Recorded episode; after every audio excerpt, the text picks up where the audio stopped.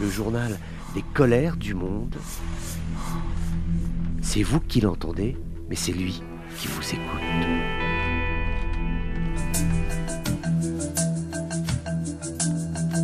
Bonjour à tous, bienvenue dans ces colères du monde. L'armée israélienne dit avoir arrêté une vingtaine de combattants euh, du Hamas qui ont participé à l'attaque du 7 octobre et plusieurs dizaines de suspects ont également été interpellés à l'hôpital Nasser de Khan Younes. Donc on est bien sur le sud de la bande de Gaza, c'est là où se concentre aujourd'hui les derniers combats de l'armée israélienne pour essayer de contrôler la totalité de Khan Younes avant de s'attaquer au sud-sud de la bande de Gaza.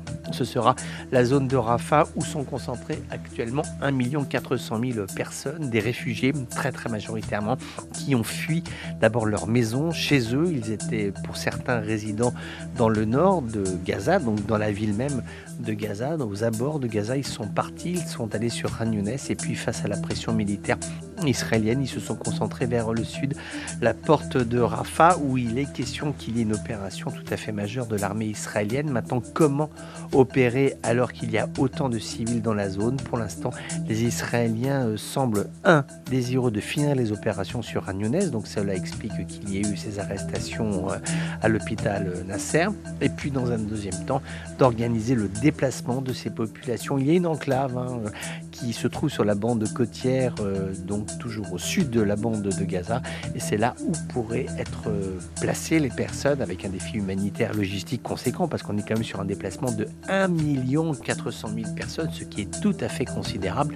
Mais une fois que ces personnes auront été déplacées, euh, l'idée, en tout cas israélienne, serait que la sauce soit donnée afin de résoudre à tout jamais la question de la présence militaire du Hamas, ce qui pour l'instant n'est absolument pas fait, qui reste totalement hypothétique. Est-ce qu'ils vont réussir, ces Israéliens, à complètement euh, éradiquer cette présence du Hamas, qui a toujours une représentation diplomatique euh, qui est opérante euh, au Qatar, qui aussi va intervenir ou intervient ou réinterviendra en Égypte pour négocier, pour discuter de la sortie du conflit. Cela fait beaucoup d'incertitudes. En tout cas, il y a toujours aujourd'hui cette pression militaire de l'opération israélienne qui veut aujourd'hui essayer de sécuriser la ville de Khan Voilà, c'était les colères du monde d'un jour comme les autres, mais qui n'étaient pas tout à fait comme les autres. On se retrouve bientôt pour d'autres colères du monde.